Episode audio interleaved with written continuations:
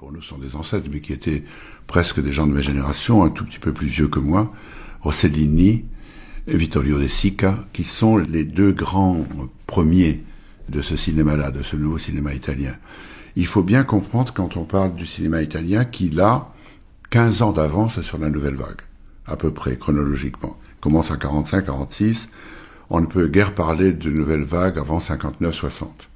Donc c'est une génération avant la nôtre. Et les films de Rossellini d'un côté, euh, qui tendait toujours dans ses films à mettre un aspect documentaire, et même un, aspect professoral quelquefois, à enseigner des choses à travers le cinéma, même si dans un très beau film comme euh, Le voyage en Italie, cet aspect documentaire est presque gommé au profit d'un récit sentimental, si on peut dire caché, déguisé, et même euh, par moments masqué. Euh, ce cinéma était très différent de celui de De, de Sica, qui lui était un cinéma reposant sur une réalité quotidienne, je pense en particulier naturellement à deux très grands films qui sont Le voleur de bicyclette et Umberto D, qui sont des films de ces années-là, des années 50, euh, qui est un cinéma reposant sur une simple anecdote qui pourrait arriver à tout le monde, mais sans aucun souci d'épistémologie, d'enseignement, d'éducation.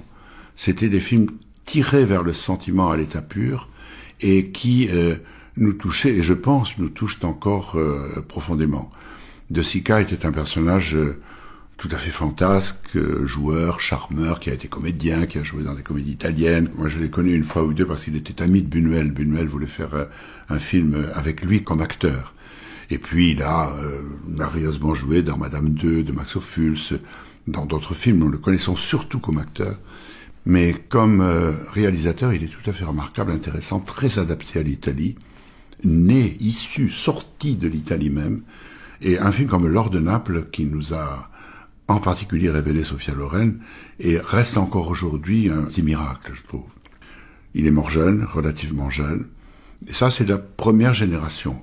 Après cela, arrive la génération plus proche de la mienne, bien qu'ils fussent tous plus âgés que moi de 8 ou 10 ans, qui est celle de ce que nous appelons les grands maîtres, qui sont Visconti, qui sont Antonioni, qui sont Fellini. Là, cette euh, génération-là a éclaté à partir des années 60, et c'était pour nous, je parle de nous, les gens de ma génération, amoureux de cinéma à Paris, un miracle chaque mois de découvrir les nouveaux films italiens. Qu'est-ce que cette péninsule nous réserve? Qu'est-ce que nous allons voir? Qu'est-ce que nous allons aimer?